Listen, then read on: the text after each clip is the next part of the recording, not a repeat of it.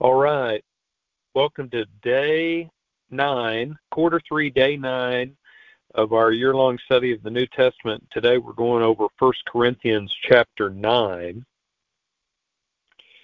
And I'll go ahead and read um, a little bit of the chapter because Paul's talking to the Corinthians about why he does what he does and, and specifically how he does it. And I'll read verses 16 through 20. Yet preaching the good news is not something I can boast about. I am compelled by God to do it. How terrible for me if I didn't preach the good news. If I were doing this on my own initiative, I would deserve payment, but I have no choice, for God has given me this sacred trust. What then is my pay? It is the opportunity to preach the good news without charging anyone. That's why I never demand my rights when I preach the good news. Even though I am a free man with no master, I have become a slave to all people to bring many to Christ. When I was with the Jews, I lived like a Jew to bring the Jews to Christ. When I was with those who followed the Jewish law, I too lived under that law. Even though I am not subject to the law, I did this so I could bring to Christ those who are under the law. So that is verses 16 through 20. And uh, Paul in this chapter talks about the fact that he doesn't ask for financial support. He didn't want to ask for money because he didn't want people to think that he was preaching the message of Christ to earn money. Instead, he was willing to, to not have as much in order to make his message more powerful, to bring more people to Christ.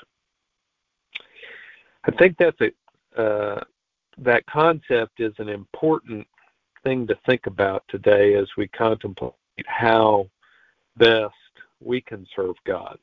Paul thought it was pretty important to show that sacrifice to those he was preaching the gospel to.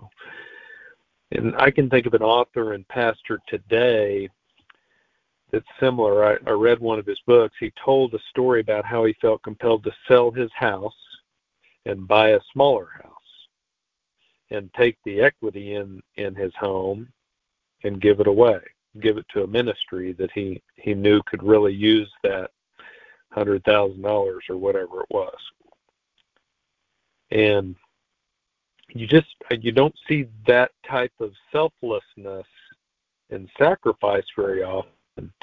For him he just decided i'm happy to live in a two hundred and fifty thousand dollar house instead of the three hundred and fifty thousand dollar house.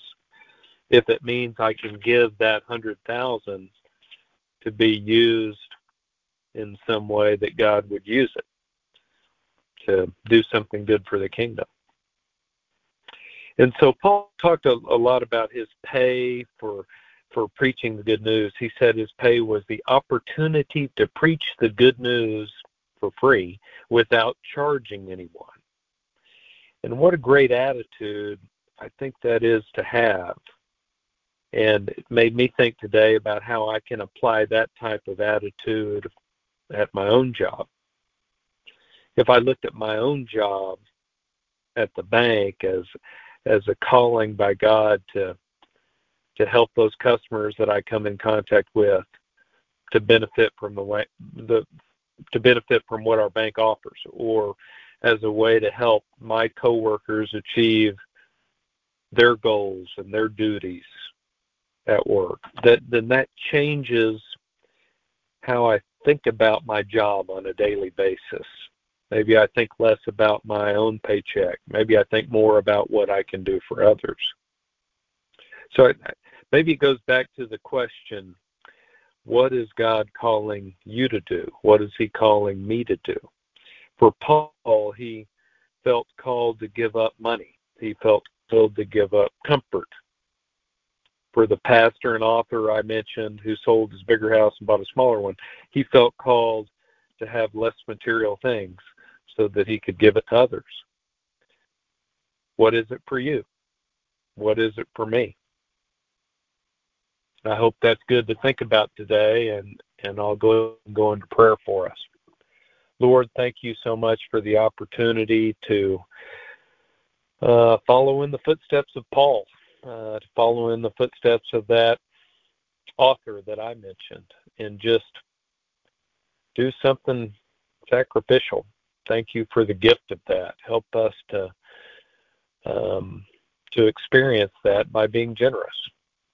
Help us to change our thinking to be more like Paul's and and uh, you know be so compelled to spread the word of of Christ or be so compelled to to do what you call us to do, whatever that is for each of us.